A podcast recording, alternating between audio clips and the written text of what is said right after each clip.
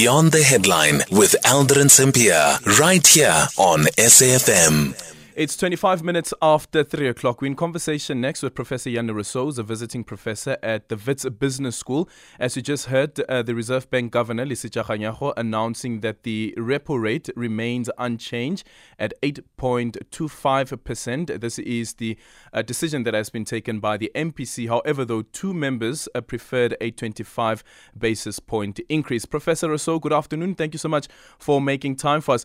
Um, one person on Twitter saying that half a bread is better than nothing. Is this how you'd view this announcement as well? Good afternoon, Aldrin, and good afternoon to the listeners. In my view, this is the right decision of the Monetary Policy Committee not to increase the repo rate at this moment. This is also what my expectation was, for the simple reason that uh, the policy approach up to now is beginning to give the desired results, as we've seen in the inflation rate that came down.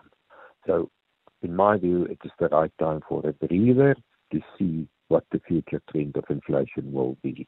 But the important point is monetary policy achieved its objective namely lower inflation. Mm-hmm.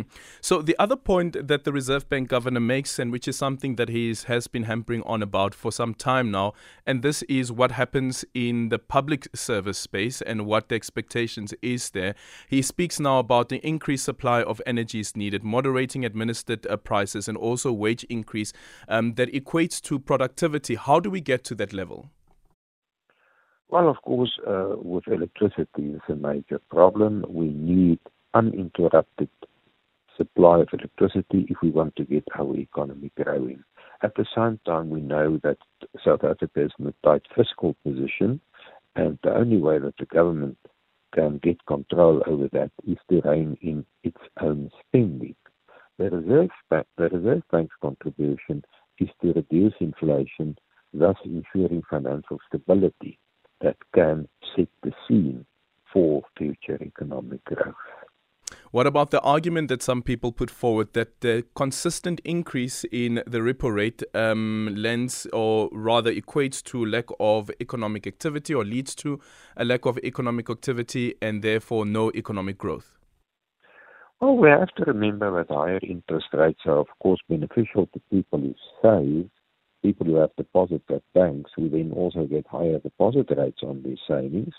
So it's not as if the spending disappears from the economy. The spending merely moves from borrowers of money to the suppliers of that money, only those people with deposits at banks that get interest on their deposits. So it's not as if the money disappears from the economy. It just goes into hands of other people who get the benefit of higher interest rates.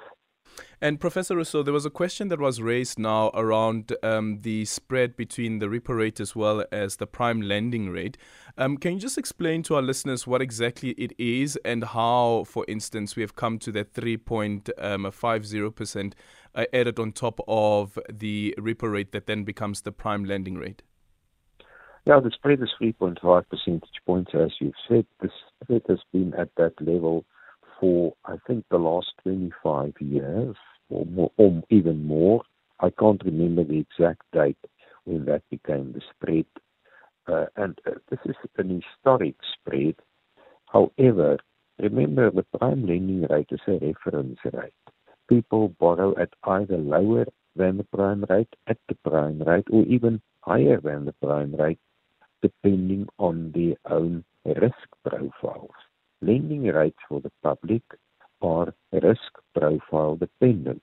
So the repo rate is merely yeah. uh, uh, the, the, the basis for setting the prime rate, which is merely the reference rate from which risk is priced. Yeah, and who decides on that 3.5%?